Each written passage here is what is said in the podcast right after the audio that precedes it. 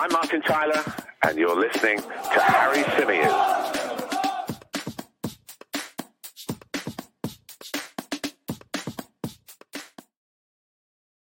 Hey everybody, how's it going? Welcome back along to the Chronicles of a Gooner, the Arsenal podcast, part of the 90 Min football family. As ever, I'm your host, Harry Symeou. Good to see you all again.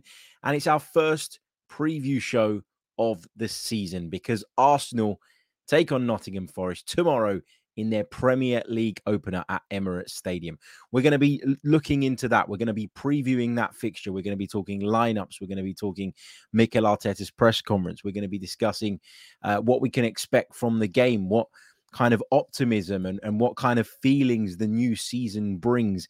Uh, we're going to be doing all of that. We're also going to touch on some of the transfer news that has been doing the rounds over the past 24 hours as well, including an update on where Arsenal stand with regards to doing further business between now and the end of the window. So we're going to do all of that on this show. Look, it is predominantly going to be a preview show, but how can we not talk about Harry Kane? How can we not talk about the Moises Caicedo situation as it unfolds in front of our eyes? There is so, so much to get into today.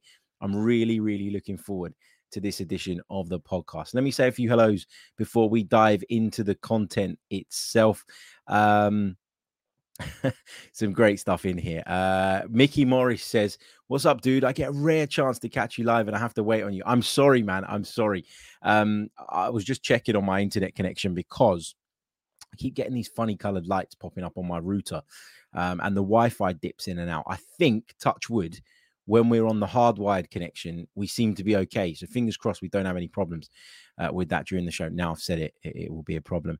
Uh, what else have we got? Owen Young is on his way to the UK. He says flight leaves at 6 a.m.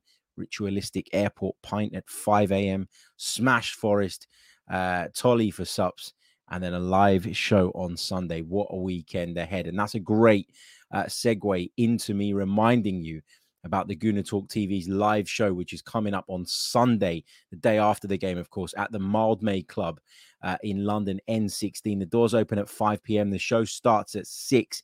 Tom Canton, of course, heading it all up, the main man behind all of this. It's his live event. I'm really, really delighted. I'm really honored to have been asked to take a part in it. It'll be myself, FK from the Latte Firm, Mike Feinberg from the Gunas Pod, and Bailey Keogh from Your Boys on the panel. If you want to get tickets to this, there are still tickets available.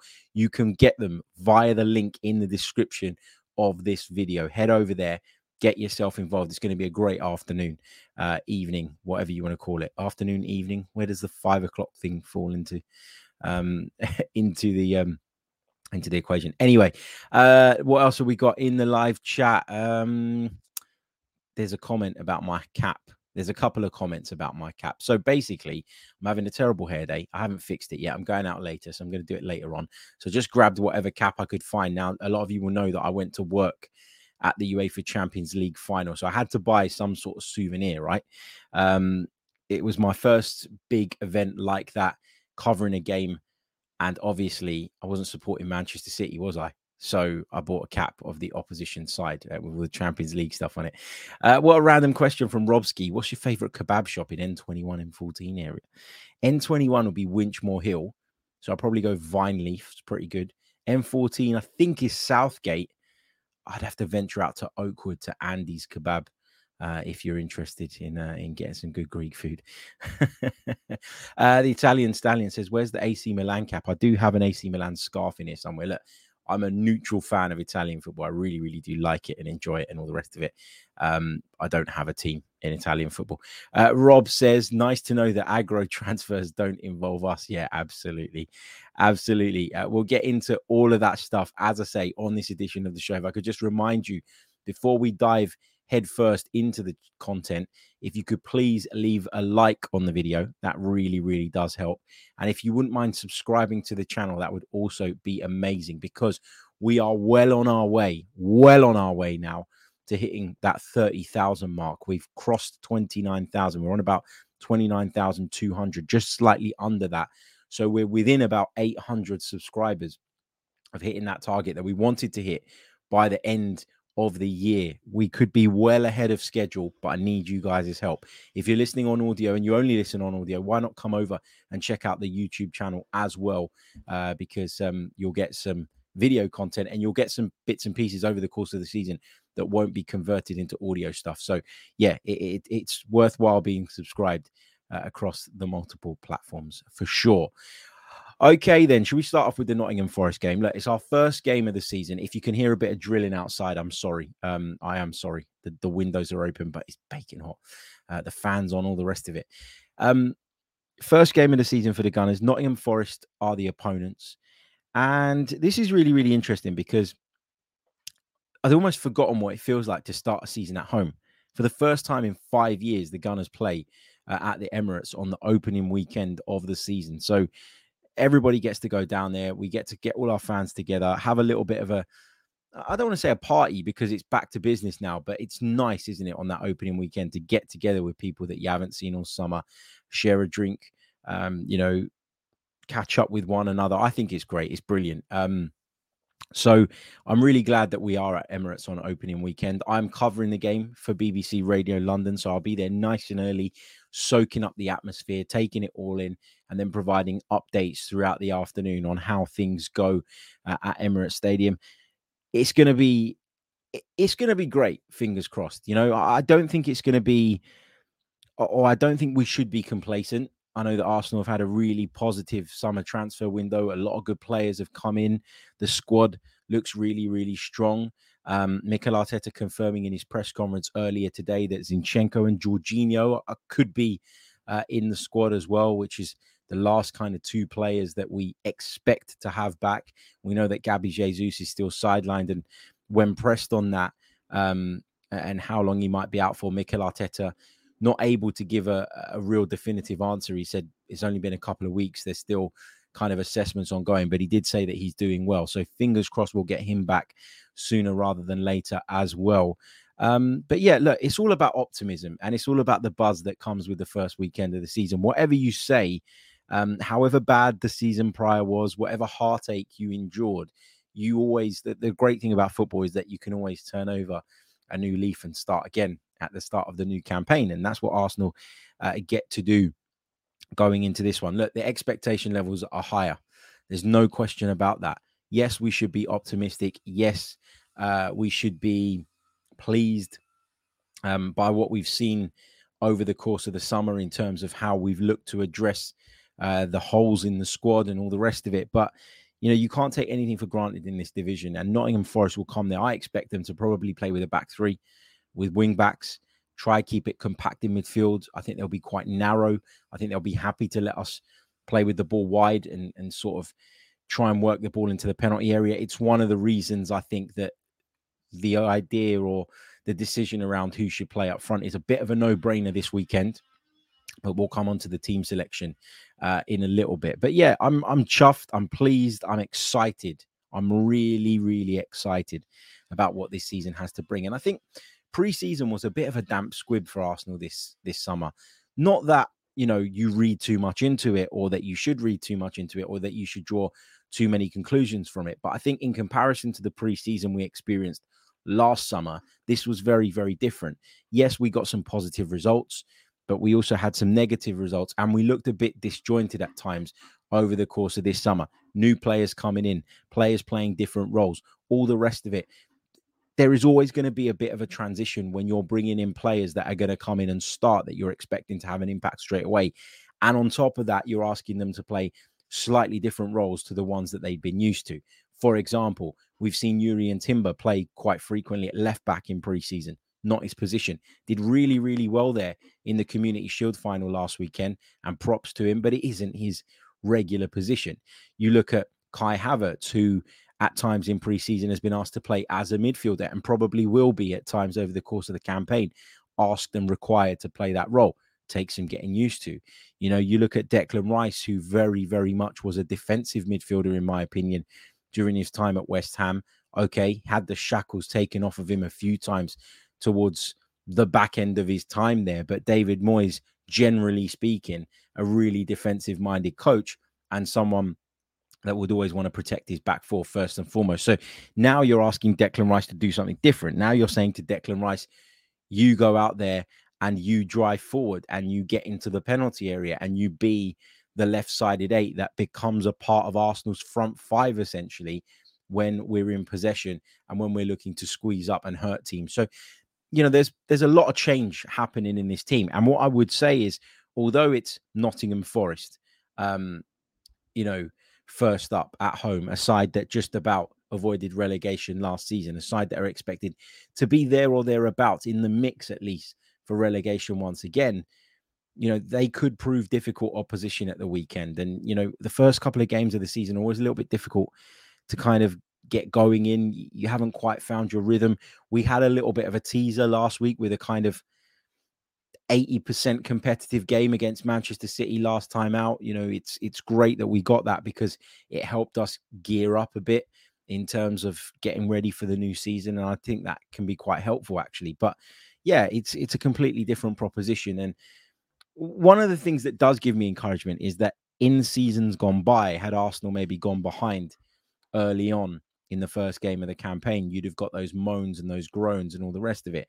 And in years gone by, I might have been a bit worried about playing at the Emirates first time around if the transfer window hadn't necessarily turned out the way we wanted it, etc., etc. And there was still a lot playing on people's minds about the, the state of the squad. But I think this time around, A, we saw last season on many occasions when Arsenal struggled, the crowd at Emirates Stadium got behind them, spurred them on, and took them to a new level. And B, when you talk about transfer shit weighing heavy on your mind, we don't have that problem because we've done our business. And that takes me on to another point that Mikel made during the press conference earlier today. He was asked about whether Arsenal are expected to do further business. Uh, he didn't say um, David Raya's name specifically. He was asked if that deal is done, and he said uh, nothing to announce yet. Um, he didn't mention David Raya by name, as as you'd expect. Mikel Arteta to do. Thomas Frank has been speaking today uh, ahead of uh, Brentford's opener this season as well, and he said uh, that he expects the deal to be completed soon. So that one is nearing its uh, conclusion. Don't think, um, unless Arsenal are keeping it stum at the moment, I don't think that Arsenal have managed to register David Raya in time for this weekend's game. He'd have needed to be registered by two hours ago, and at the time of recording. And as far as we know, that's not happened yet as I say, maybe Arsenal did do it. Maybe Arsenal did get it over the line and they're just not ready to announce it. I'm not sure. But at this stage, you can take, um, in terms of my information, that David Raya is, is not going to be available uh, for tomorrow's game. But hey, let's see.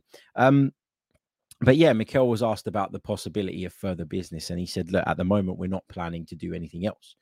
Um, but he did say that the market's unpredictable and all the rest of it. So he didn't rule anyone out uh, in terms of potential incomings. But at the same time, I think what we can take from his comments is that Arsenal at this stage are satisfied with the work that they've done over the summer. They're ready to put their feet up, sit back, and focus on the football now. Uh, the transfer stuff, you know, it's not a problem for now. If any opportunities arise, just like I think the David Raya opportunity arise, to be honest with you, then I think Arsenal will be ready and Arsenal will be willing to swoop in. But I don't think there is uh, much more on the current plan anyway, uh, in terms of bringing further uh, acquisitions through the door. But anyway, um, yeah, look, as I say, we got our business done early. We know what we are. Um, I thought we gave a really good account of ourselves in the Community Shield, there's no reason for the confidence not to be high, but this is a different animal now. The Premier League begins. And given that we know that Manchester City traditionally, and they might not be that this season, but traditionally they've been pretty slow starters, I think it's really important that we get off the ground running. I think we had a disappointing end to the last campaign and a good fast start for Arsenal would, in my opinion, just restore that confidence, that belief that maybe faded away towards the back end of that campaign. Community Shield will have done the confidence thing, the world of good. I get all of that, but this is the real thing now. Um, I want to talk a little bit about the lineup, uh, the lineup that I expect Mikel Arteta to pick, or the lineup that I think ultimately he should pick. Because, I mean, looking at the way things panned out last Sunday, I think that this this lineup picks itself. I don't think that this is even worth uh, too much debate. So I'm not going to spend an awful lot of time on this. But this is the side that I would go with. So Aaron Ramsdale um, will be the goalkeeper for me. Back four of Ben White, Saliba, and Gabriel with Jurrien Timber continuing on at left back, a position I thought he played really, really well in uh, last weekend. You know, he came up against a great side in Manchester City. He came up against a side that we all know are very, very capable of doing serious damage to their opponents. They weren't really that effective in terms of creating chances against us. Aaron Ramsdale made a really good save from Phil Foden in the second half. There was Cole Palmer's goal, of course, which was wonderfully taken. But generally speaking, I thought Arsenal defended really, really well. Midfield, I thought had a great balance to it. Partey, Rice, and Odegaard uh, were the midfield three last Sunday, and I would continue with that midfield three. Now, the reason I think that this gives us the best balance is because it allows us to be flexible in game. We started the game on Sunday last week trying to push really high up the pitch and press really high up the pitch. And when Arsenal and Arteta realized that that wasn't quite working in the way that they'd hoped, they had that ability to basically tell Declan Rice to drop that little bit deeper and become a kind of double pivot with Thomas Partey at times, just to give us that little bit more solidity. Kai Havertz, who was playing at the nine in the nine position, who's spent the summer figuring out how to play in a deeper role, was then asked off the ball to drop into that deeper role. And that gave us a little bit more stability, I thought. And so having Rice and Partey, yep, you can play the way we played for large periods last season, where you push that left eight right up the pitch and into the opposition's penalty area almost. But you can also revert back to a slightly sturdier system and formation. So I expect us to have loads of the ball against Forest. I expect it to be one way traffic for the most part. And I expect us to be knocking the ball around, trying to find a breakthrough. But I think to have that flexibility is is key and is is what you want. And look, maybe if Gabby Jesus was fit, there's an argument that says you play Kai Havertz in the midfield. Me personally, I wouldn't do it because uh, I think he still needs to learn the role a little bit more, and I do think it weakens us just a little bit defensively as well, which would be a concern in any Premier League game, no matter who the opponent is. But with Gabby Jesus out, I think Kai Havertz is required in another position and that's why I've put him up front and through the middle in my selection for this game. Saka, Martinelli, either side. There is a case to be made for Leandro Trossard as well, who to me has been Arsenal's best player in pre-season in terms of performance levels and making sure that those performance levels are consistent. But I think this is the team that I go with. Now, people might question um, the uh, the Kai Havertz thing, you know, with regards to him uh, being up front. People will say, well, hold on a minute. You know, um, I'm not sure about that. You know, it didn't really work at Chelsea. It didn't really click. Um, it wasn't. It wasn't the way to get the best out of him. But I thought he offered a lot at the weekend. I thought he did really, really well in terms of holding the ball up at times. Some lovely touches to bring the ball down out of the air and then using his big, kind of tall lanky figure, if you like, he was able to hold off challenges and just buy himself that little bit of time, allowing people to get up and support him and then pinging it left or right. Got into some really good goal scoring positions. Probably should have scored a goal. Didn't, of course, but should have really, uh, given the positions that he got himself into. Look, he's not the most clinical striker on the planet. I think we can all agree with that. And a bit like when we signed Gabriel Jesus, you got to you got to realize what we're signing and what we brought into the club. And we didn't bring Kai Havertz in to score 25 goals. We brought Kai Havertz in because he has other attributes. And if he can contribute a lot of goals, you know, yeah, there'll be a baseline in terms of what we're expecting from him in terms of goals. I think he has to get double figures in the league at the absolute minimum. But it wasn't the fact that he's a cold-blooded finisher, is what I'm saying that that made Mikel Arteta and Arsenal pull the trigger on him um, in a 65 million pound deal. So yeah, let's see. Um, let's see. But for me, he would start up front because I think he did pretty well. I think his height could be key in a game like this as well, where we are going to be forced into the wide areas. Not saying that Arsenal are just going to work it wide and lump crosses into the penalty area aimlessly or go route one or anything like that. But his height certainly brings a different threat. I don't think Eddie Nketiah would have too much joy in a game like this. I thought his real strength or, or what he showed when he came on last weekend was his ability to run the channels, the energy that he had, and all of that stuff. You're not going to get to do that against a side that are going to sit on the edge of their penalty area and almost let you have the ball and say, here you go. Um, you break us down. And as good as Steve Cooper is as a manager, and as much as he will say that their intention is is different, then you know, you know that that's what you're going to get ultimately, right, from Nottingham Forest um, this weekend. Uh, big thank you to David Tamayo, who's just signed up uh, to become a member on the YouTube channel. Thank you so so much, mate. I really really uh, do appreciate it, honestly. Um, okay, let's take some of your comments on my lineup because there are a few coming through uh, at the moment. USA Guna says uh, Trossard has earned a starting spot, in my opinion. Uh, Richie says, I agree, maybe Trossard instead of Kai. Uh, Damien Kelly wants to see Trossard in the side ahead of Martinelli. Moss says uh, Trossard has been hot. Uh, Fuad also wants to see Trossard in the side. Look, I agree with you that Leandro Trossard is looking brilliant. And I agree with you that Leandro Trossard is probably deserving purely on merit of a place in the side.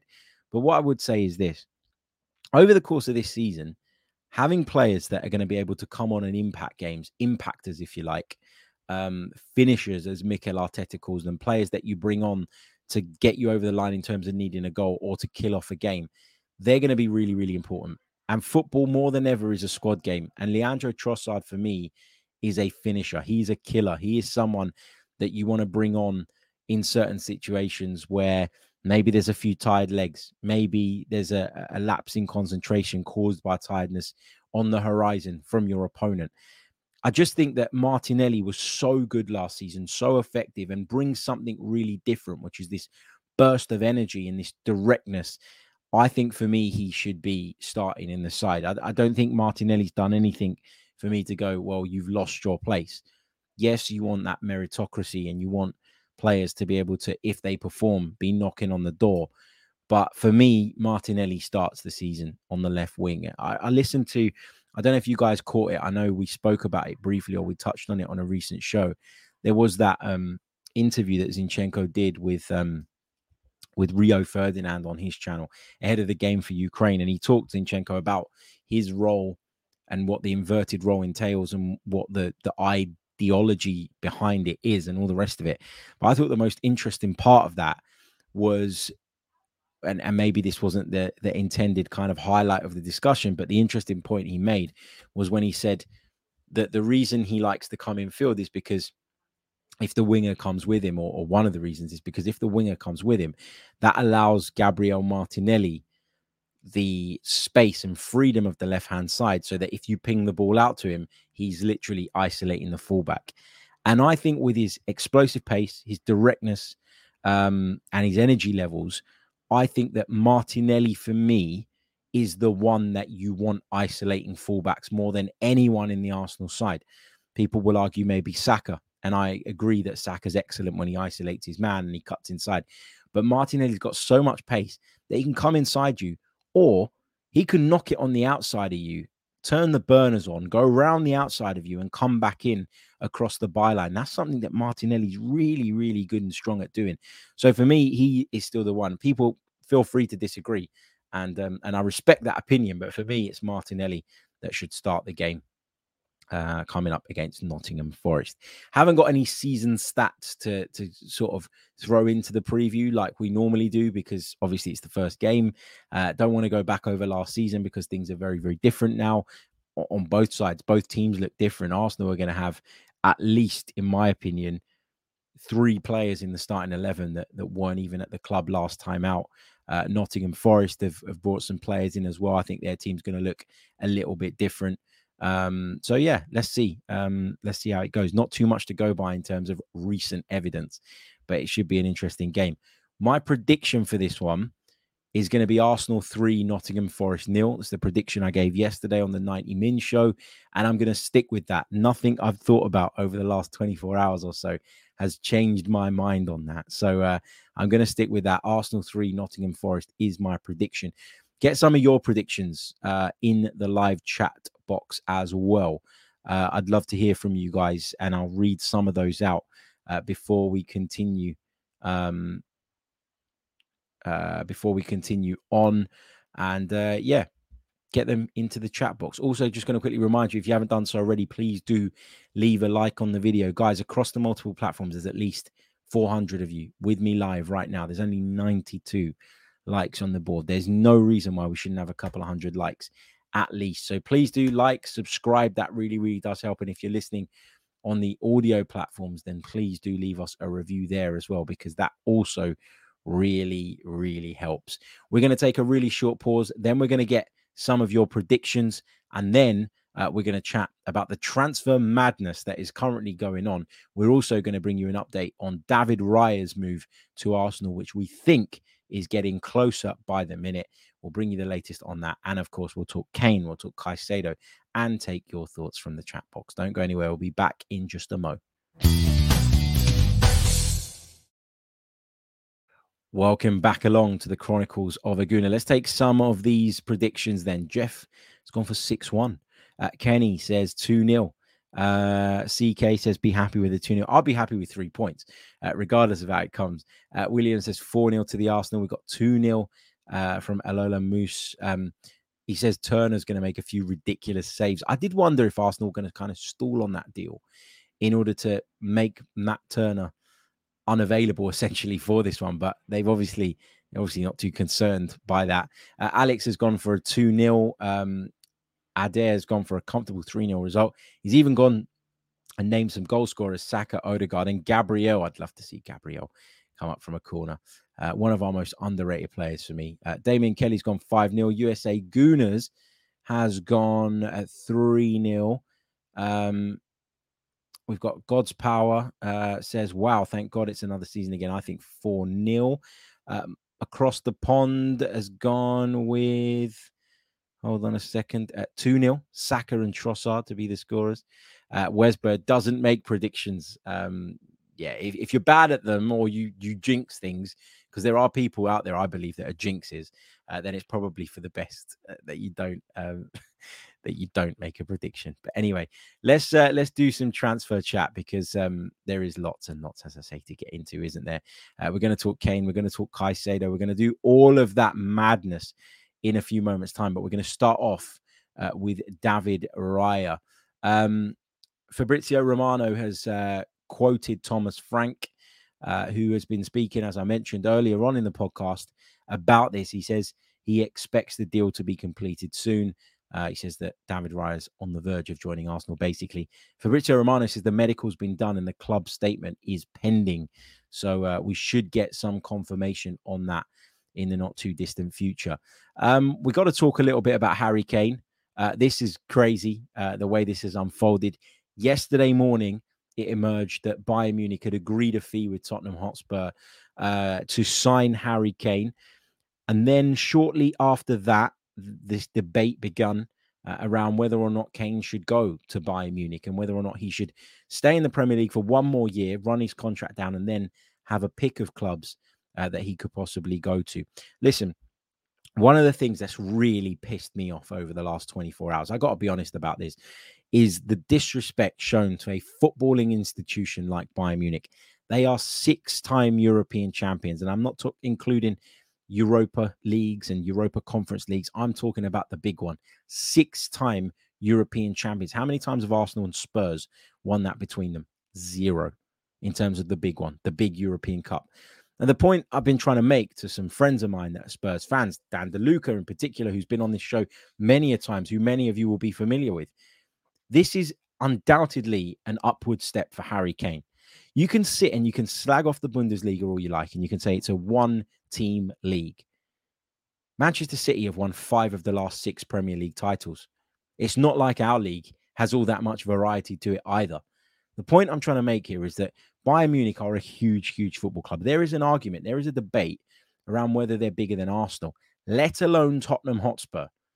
This is one of European football's great institutions. This is one of European football royal clubs.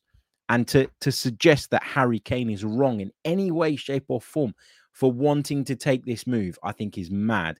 And it's that Premier League bias that we see in the English media rearing its ugly head again. People saying it's crazy, it's mad, it's not the right move. It's a it's in, like as if his titles that he's gonna win there. He could win one as early as tomorrow, as if that is gonna be meaningless because it's in Germany with Bayern Munich. It's a nonsense that football exists outside of the Premier League, and um, and this arrogance that we hear people kind of, I don't know, portray or or sort of or, or that comes through when people speak about clubs like Bayern Munich drives me absolutely mad. It really, really does. Um, so yesterday, this debate went on about whether Kane would accept it or not. Sky Sports reported that it was increasingly likely that Harry Kane would stay, but yesterday evening we heard that he'd given the green light to the move and that that deal was imminent. This morning, it was said that Harry Kane was going to travel off to Germany to undergo his medical. Then it was said that he was waiting because of some issues with the deal. Tottenham say that there's no problem with the deal and that he's free to go. Harry Kane, apparently, though, at the time of recording, waiting for Bayern to say, um, you know, that everything's okay for him to make that trip. Now, Ange Postecoglou, the Spurs boss, who I actually kind of like, and I shouldn't because he's the Spurs boss. But I feel a bit sorry for him because he's just had this shit hanging over him ever since he took this job.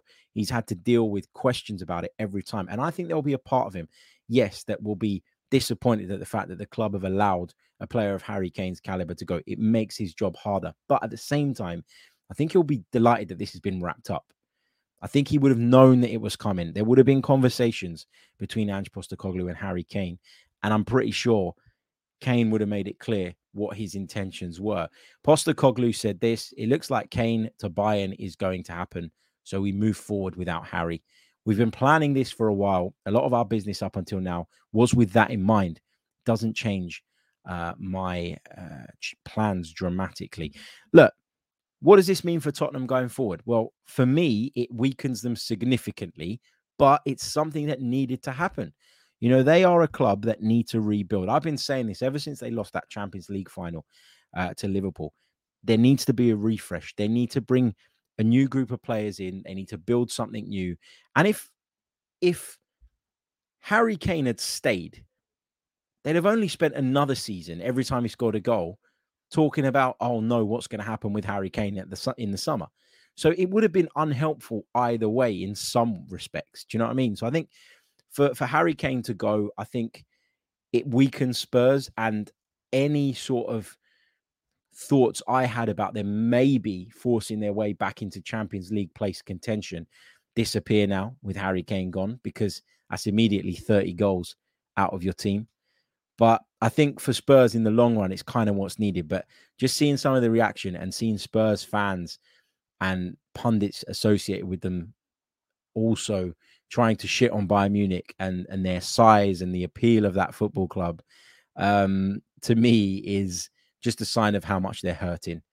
And as an Arsenal man, I can't say that I'm not enjoying that. uh, so Harry Kane is on his way to Bayern Munich to finally win things. And look, now that he's leaving Tottenham, we can say that Harry Kane is a great footballer. We can say that Harry Kane is excellent. We can say that Harry Kane deserves to win trophies based on his talent, and he will do that at Bayern Munich. Um, there's no question about that. Uh, we've also got to talk a, a little bit about uh, Lucas Paqueta. I did want to discuss this just briefly. West Ham digging their heels in when it came to Declan Rice, being really, really difficult in negotiations, but also leaking shit to the press. That was the bit that really annoyed me about the the Declan Rice saga. I understand that West Ham have a duty and that the the directors and stuff have a duty to their own football club to get the best deal possible. But the way they went about it, I thought was a little bit classless at times. Well, now they're on the receiving end of Manchester City coming in and trying to bully them into selling another key player, Lucas Paqueta. David Moyes says that West Ham have received an offer from Manchester City, but at the moment it's not anywhere near meeting our valuation. Now, unlike Declan Rice, I'm pretty sure that if this drags on, Lucas Paqueta will throw his toys out of the pram, and Lucas Paqueta will make life difficult for West Ham, putting them in a position where they're probably going to have to compromise on their asking price. You know, kind of what goes around comes around, isn't it? I guess. Um, I did want to talk about uh, Moises Caicedo as well. This is another mad one. It looked like Chelsea were the front runners for him, and then Chelsea made an offer on uh, Thursday, Wednesday night for uh, for Romeo Lavia, which suggested that maybe they were worried about the Caicedo deal. It then emerged late last night that Liverpool had gazumped Chelsea and offered a crazy figure of what 111 million pounds for Moises Caicedo, which Brighton had accepted. We were all expecting this morning Moises Caicedo to head up to Merseyside, undergo his medical, and wrap up that deal. But in the last couple of hours, Moises Caicedo has informed Liverpool that he only wants to join Chelsea. Some are saying that he's open to both moves. Um, but according to Fabrizio Romano, he has decided to keep his word and only accept Chelsea's offer because the personal terms between uh, the club and himself and his party have been agreed since May. Uh, Chelsea apparently are set to bid again in order to get a deal done uh, with Brighton. Now, this is this is wild, and the reason this is wild is because Jurgen Klopp, not that long ago, said he'd never pay a hundred million pound for a player, even if Liverpool had the money, because it's just not the way he does things.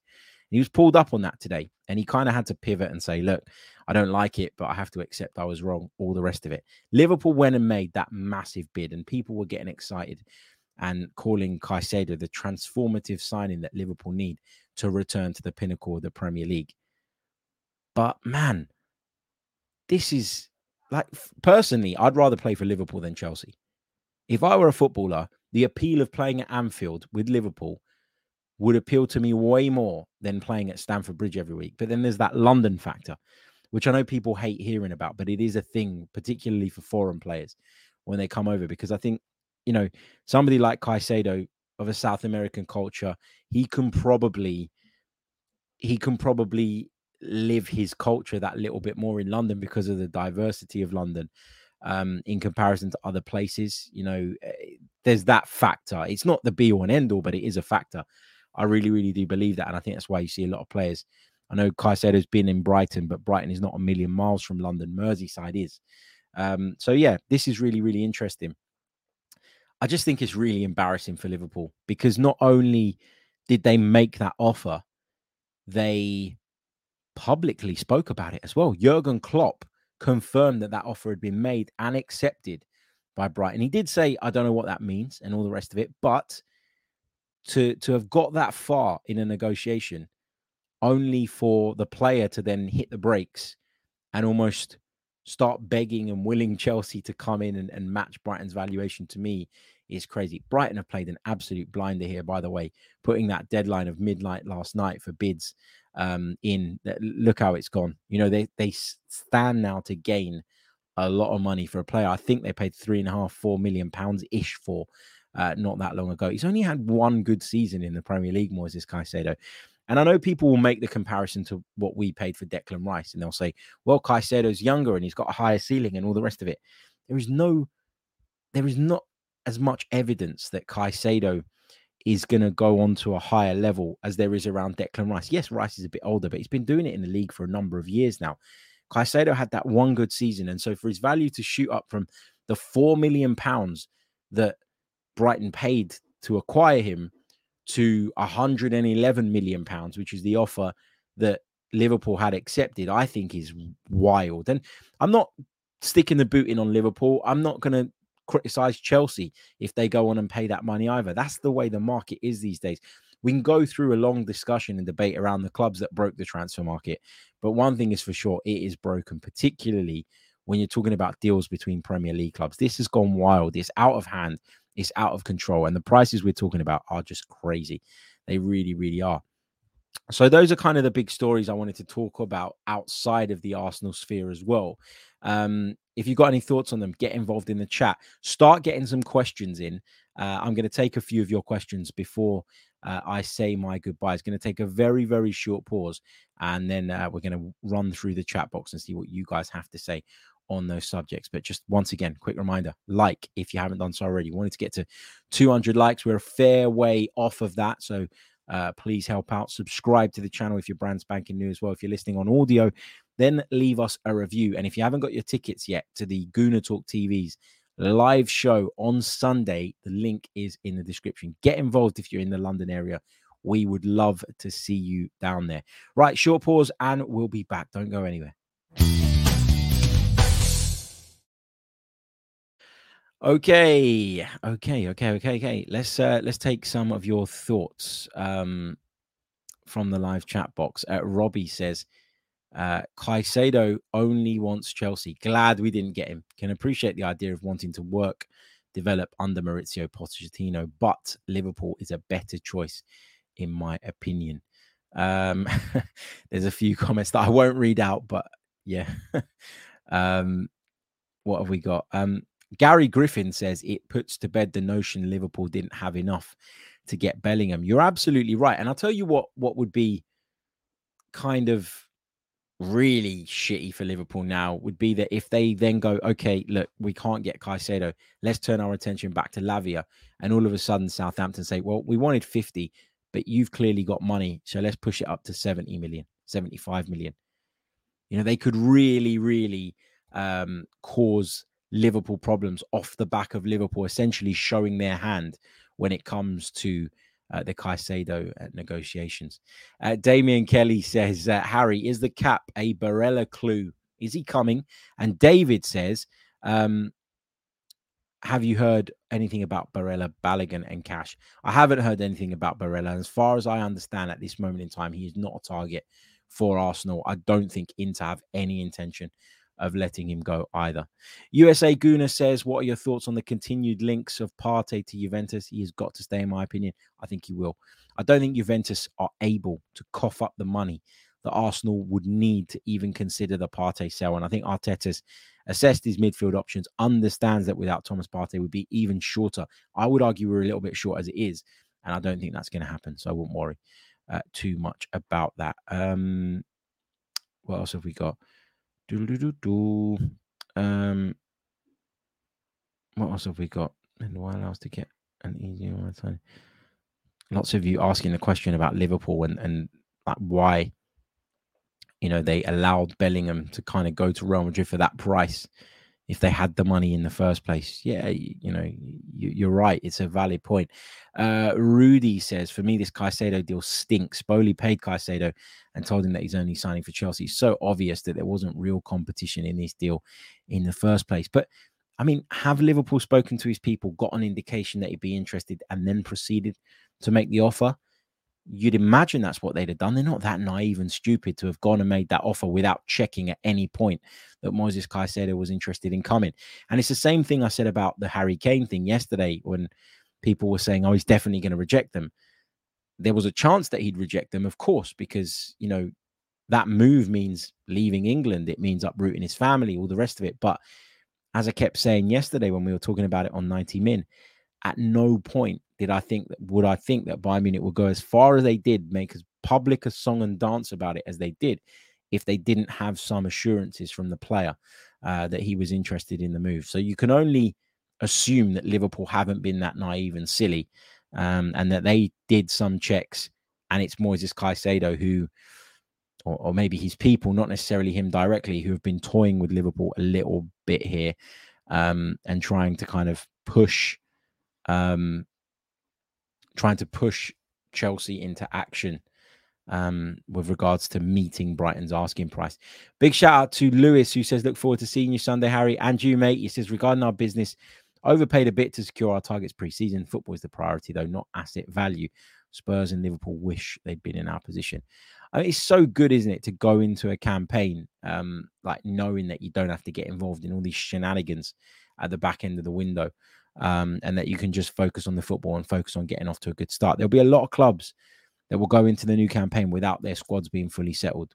You know, we will probably have players that leave, that depart. We'll have David Raya come in, but you know, generally the squad is pretty settled. The players that will be leaving probably know they're leaving from now. And so there isn't going to be any sort of disruption or anything like that when we do make those moves and, and when they do have to move on. But yeah, you um you know, you you don't want to be in this position going into the season, that's for sure. Because it just means sometimes a slow start, and a slow start can leave you falling behind. And when you're up against a side like Manchester City, for example, you can ill afford uh, to waste opportunities, as we found out last season.